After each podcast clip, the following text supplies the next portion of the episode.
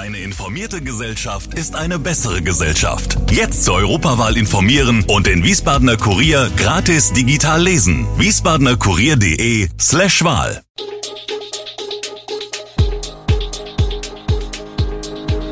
Gude, unser morgendliches News Update. Das Wichtigste aus Wiesbaden für Sie im Überblick. Guten Morgen aus Wiesbaden an diesem 31. Oktober.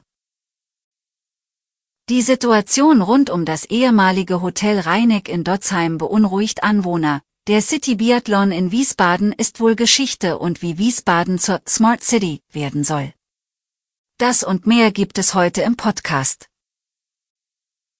Drogenkonsum, Prostitution und Gewalt wollen Anwohner rund um das ehemalige Hotel Rheineck im Zentrum von Altdotzheim beobachtet haben.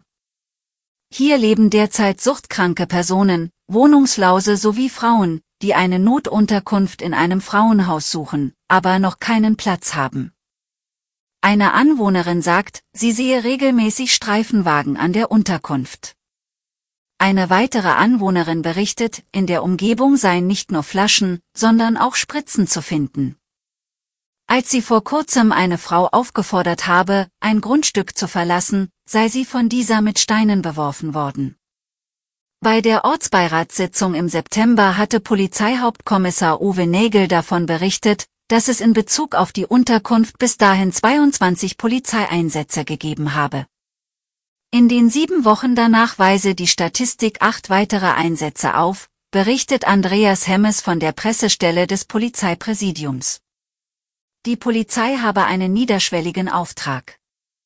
Niemand müsse warten, bis etwas Schlimmes passiert ist, um sie zu rufen, betont Hemmes.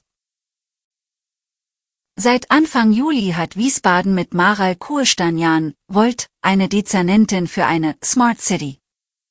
Grundsätzlich wirkt der Begriff einer smarten Stadt noch relativ abstrakt.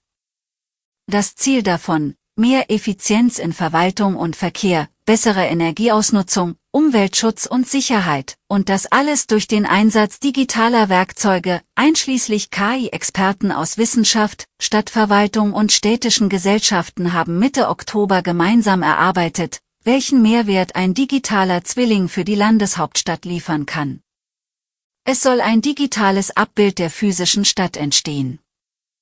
Mittels Datenanalysen, maschinellem Lernen und Simulationen könnten Veränderungen in der Stadt besser prognostiziert und visualisiert werden. Dies könne Stadt- und Verkehrsplanung, Klima- und Umweltschutz, Katastrophenvorsorge und andere städtische Entscheidungsprozesse unterstützen und Planungen effizienter machen. Der City Biathlon in Wiesbaden ist wohl Geschichte. Nach fünf Auflagen in der hessischen Landeshauptstadt soll das Event im kommenden Jahr nach Sachsen wandern. Ralf Niedermeyer, der Geschäftsführer des Veranstalters, sagte, wir wären gerne in Wiesbaden geblieben, doch letztlich ist es auch eine Entscheidung des Deutschen Skiverbandes. Der wünscht sich, dass die Veranstaltung näher an den Bundesstützpunkt der Biathleten rückt, welcher im sächsischen Altenberg liegt. Rund 200.000 Euro hat sich die Stadt Wiesbaden das Event in den vergangenen fünf Jahren kosten lassen. Oberbürgermeister Gerd-Uwe Mende bedauert den Weggang. Die Stadt Wiesbaden wäre gerne Gastgeber geblieben, sagte er. Die Geschichte des City Biathlons in Deutschland begann 2005, im Jahr 2018 gab es die erste Premiere in Wiesbaden. Am 13. August dieses Jahres ging die jüngste Ausgabe über die Bühne. Heute zu Halloween werden die Zufahrtswege zum amerikanischen Wohngebiet Aucam zwischen 15 und 21 Uhr gesperrt. Das teilt die US Army Garnison Wiesbaden mit. Fußgänger sowie öffentliche Verkehrsmittel sind davon ausgenommen.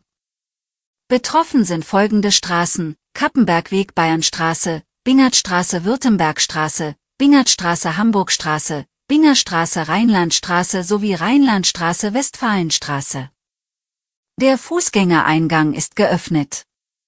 Ebenso bleiben die Einfahrten an der Bingertstraße Bremenstraße offen, damit die deutschen Anwohner Zufahrt zu ihren Wohnungen haben, heißt es in einer Pressemitteilung. Das Wohngebiet ist jedes Jahr an Halloween ein beliebter Ort für amerikanische und deutsche Kinder auf Süßigkeitenjagd. Deshalb wird mit vielen Besuchern gerechnet. Vor wenigen Wochen meldete das Landesuntersuchungsamt in Rheinland-Pfalz, dass es wieder mehr Tuberkulosefälle im Land gibt. Bisher sind laut der Behörde 160 Fälle von Tuberkulose gemeldet worden, das seien 35 Fälle mehr als im Vorjahreszeitraum. Allerdings ist das keinesfalls allein ein rheinland-pfälzisches Phänomen. Laut Robert Koch Institut, RKI, wurden im vergangenen Jahr bundesweit 4076 neue Tuberkulosefälle diagnostiziert. Das sind 137 Fälle mehr als in 2021. Dass nun wieder vermehrt Fälle auftreten, hängt mit dem Krieg in der Ukraine zusammen. Denn seit Februar 2022 sind über eine Million Menschen aus der Ukraine nach Deutschland geflüchtet.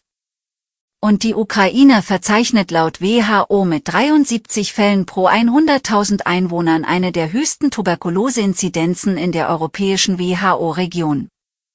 Dadurch kam es zu einer Erhöhung der Tuberkulosefälle in Deutschland, die aber die Gruppe der in der Ukraine geborenen Menschen betrifft.